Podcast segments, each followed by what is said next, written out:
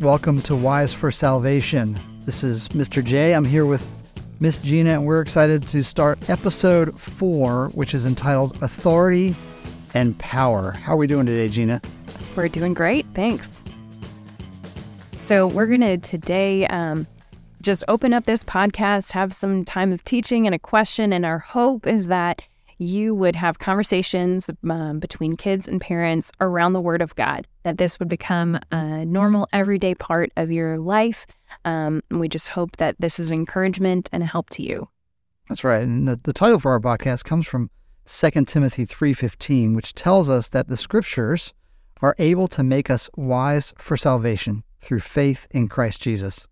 So we'll spend the next few minutes looking at the scriptures together and then leave you with a question that moms and dads, and kids, you guys are to discuss together. So, Gina, turn it over to you.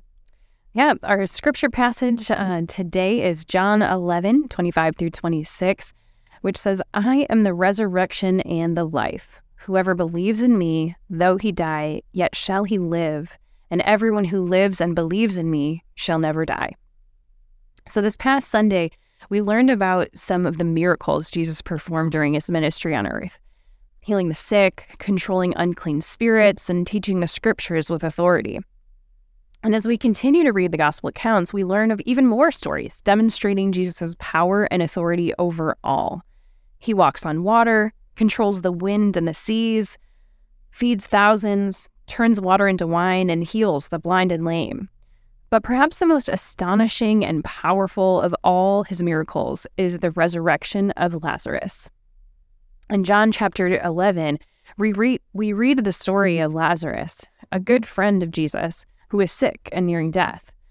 Mary mm-hmm. and Martha, sisters of Lazarus, ask Jesus to come to Bethany to heal him. Jesus travels to see his friend, but by the time he arrives, Lazarus has already died. From our human perspective, we may be thinking at this point in the story, well, gosh, he, he could have healed Lazarus when he heard about his illness at first without even needing to be near him.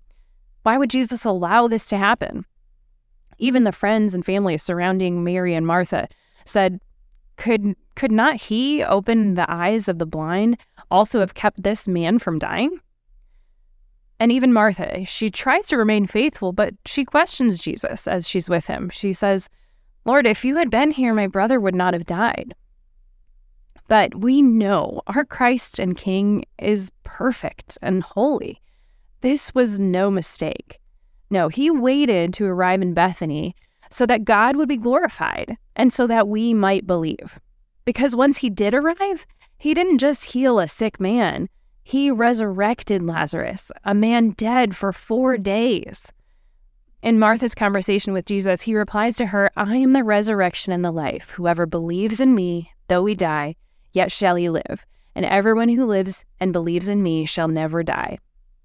We see here that Jesus has ultimate authority over all the earth, even over life and death. He doesn't just have control over creation and life, but he is the life, He is the resurrection. And this great power that He has over life, death, and all creation, He always uses it perfectly.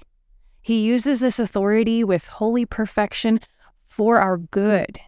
Even when we can't understand His will and His ways, they are always good. This is tough to hold on to sometimes. Just like Mary and Martha wondered, why would Jesus allow this to happen? His beloved friend to die?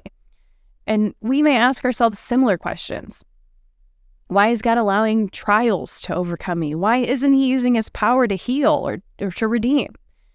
But we know His will is always good and always for His glory.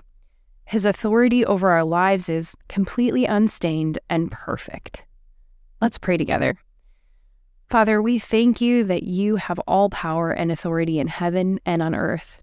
And we ask now that by your Spirit, you would make us wise for salvation through faith in Christ Jesus. Amen.